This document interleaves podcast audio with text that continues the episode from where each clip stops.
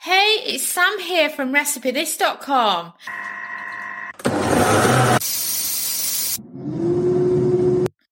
Today's kitchen gadget recipe is for slow cooker roast beef.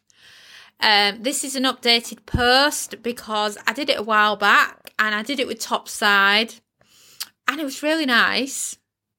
But I had an afterthought.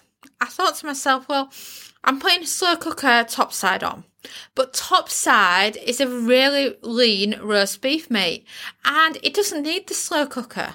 The slow cooker was created so that a tough meat becomes lovely and tender. So in fact, what we should be putting in the slow cooker is any cheap roast meat. That's basically what we should be adding. So it just kind of feels like you're wasting too much money on your meat in the slow cooker. So I would stick topside in the air fryer instead, just because it suits it a lot more. And what I actually did is I was in Asda and I love their Just Essentials range. It's their cheaper range to save us all money on groceries, and they have some brilliant buys. I mean, my favourite is their crusty air fryer garlic baguettes. They are just amazing, especially in the air fryer. And then also I love their cheap cans of the tin tomatoes and the chickpeas and whatnot. But I'd not actually tried one of those roast beef joints because I was kind of looking at it and I'd walk away and I'd think, it looks too cheap. If beef's that cheap, then there must be something wrong with it. And eventually, after about a year of staring at it, or however long it was, I bought one. And, you know, to take it into context of price, especially if you live outside the UK and don't get the Just Essentials. Just Essentials, Asda generally is very similar to Walmart. You know, for how you could compare Walmart to other grocery stores in the US. So this beef roasting joint had cost me £12.96 and that worked out at £8.49 a kilo, which if you think a kilo is 2.2 pounds. And then I actually looked and I checked it out against the other supermarkets like Tesco's, Sainsbury's and Morrison's and that.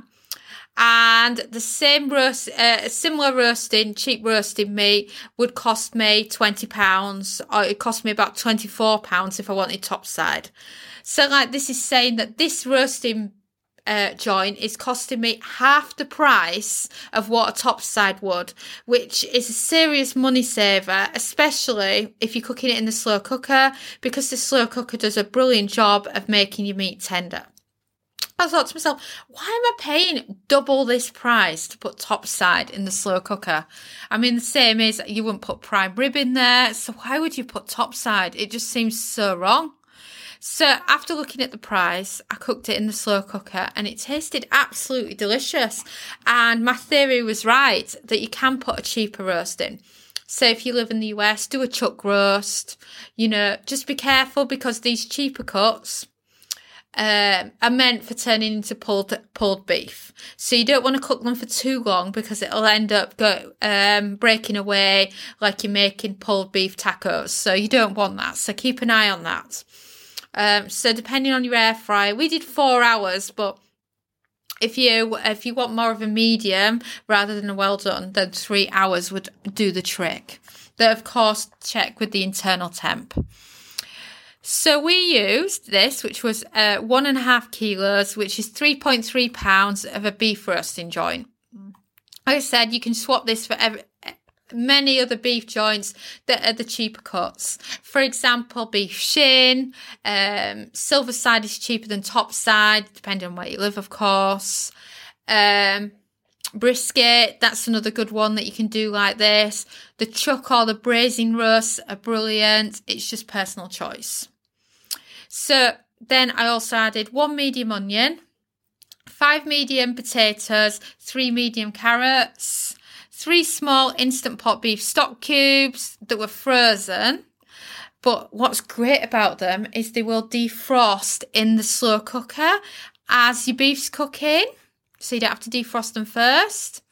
And then also we had a tablespoon of tomato puree, a tablespoon of dried thyme, and 2 teaspoons of bouquet garni. Not had bouquet garni before. It's just a French version of mixed herbs. So you could use mixed herbs, Italian seasoning, or similar. Salt and pepper, and then a tablespoon of extra virgin olive oil. And then we used our crock pot slow cooker. So let's cook beef in the slow cooker, shall we? So this is personal choice, and I know it causes a lot of arguments. It's like how much we argue over politics. It's one of those. Do you brown or do you not brown a roasting joint before slow cooking? Well, when we wrote it for this recipe, we didn't. We browned it. But when we did it for video, we thought, all right, it's such a hassle to then move the video so it's over the stove, so we didn't brown it for the video. So it's totally up to you whether you brown or don't brown.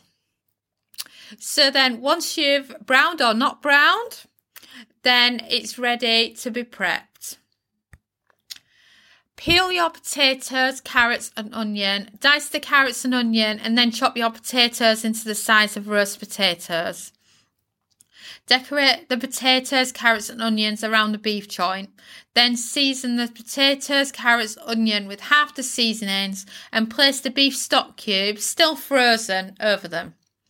Then add the tomato puree over the beef joint and the remaining seasonings, smothering the tomato puree over the top.